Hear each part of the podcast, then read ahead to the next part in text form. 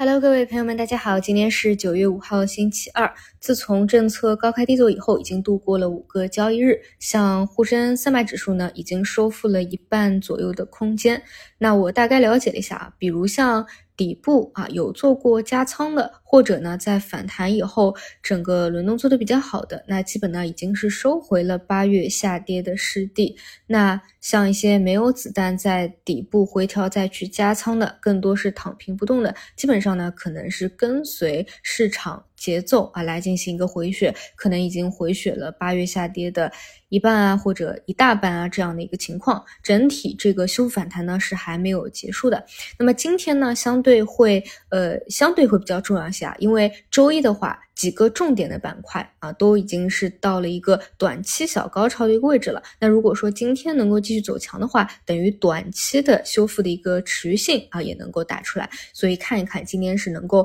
延续反弹，还是说继续以震荡的形式去消化，去进行一个修复。那么短期最强的细分题材呢，是华为手机。但这一块啊，因为昨天收盘以后啊，像中芯国际的比较轰轰烈烈的消息。直接呢啊，想把港股的中芯国际拖到了十个点以上啊！大家晚上都在讨论发酵这个七纳米的事件，所以呢，其实今天啊一开盘一个高开啊，一个冲高啊，你再想要去上车介入啊，这个就会短期比较滞后了。除非呢在盘中啊有一个冲高回落啊，或者有一个分歧啊再走强啊，那这个可以有分歧的机会可以去看一看。我不然的话呢，就相对没有什么特特别好的机会了。当然呢。在发布会以前，可能都还是有反复博弈的机会，包括会有延续性的。我大概简单的给大家讲讲这个事情啊，就是昨天彭博社呢是引述了专业的机构拆解的报告啊，说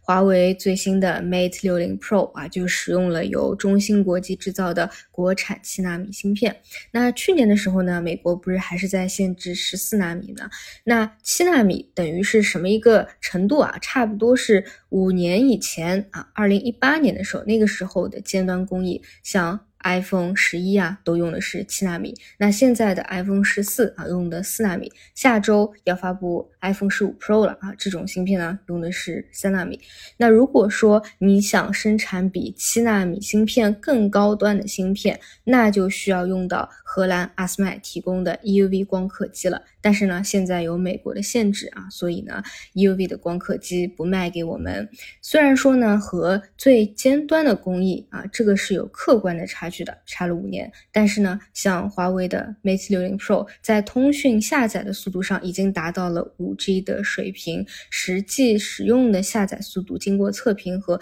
iPhone 是比较类似，这个呢是非常超预期的。昨天呢，我还看到有人说啊，就是这个华为的事件，怎么感觉好像就。股民啊议论的比较多，其他地方没有什么很热烈。那我感觉完全不是啊！现在华为这个机子一出来，都非常的火爆啊！你可能买都买不到，或者你现在要排队登记，对吧？像我前两天去线下。看华为这个都已经是登记了很长很长的一个列表了，而且说啊，就短短的几天，因为像现在很多，比如像嗯航天的公司啊，应该都是禁止用 iPhone，所以也是有很多人客观也是需要有一个换机的，所以其实热度是非常之高的啊。这一块的话，嗯，昨天晚上啊讲的是最多的。那么另另外一块呢，就是短期啊，从一个中长线的。一个角度来说，最强势的应该是顺周期，这个呢也是我啊从后面大半年吧，应该是主要聚焦的一个点，因为它相较于华为这个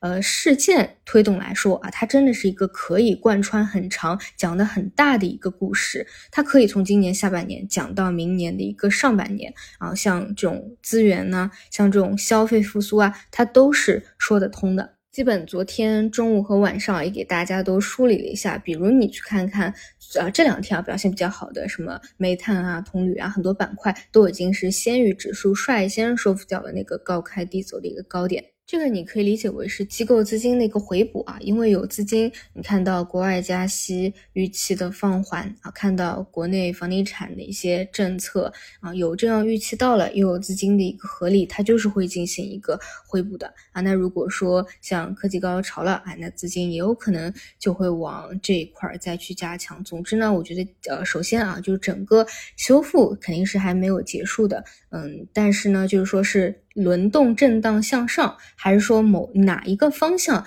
能够短期走出特别强的一个持续性来，这个呢，今天再去看一下啊，然后呃，中长期最强的现在就是顺周期，主题性的话就是华为家啊，那么像。之前上周讲的比较多的那个科创板放开预期嘛，其实像科创五零里面啊这种大头也都是自主可控相关的半导体啊之类的啊。以上就是今天早晨内容，那我们就中午再见。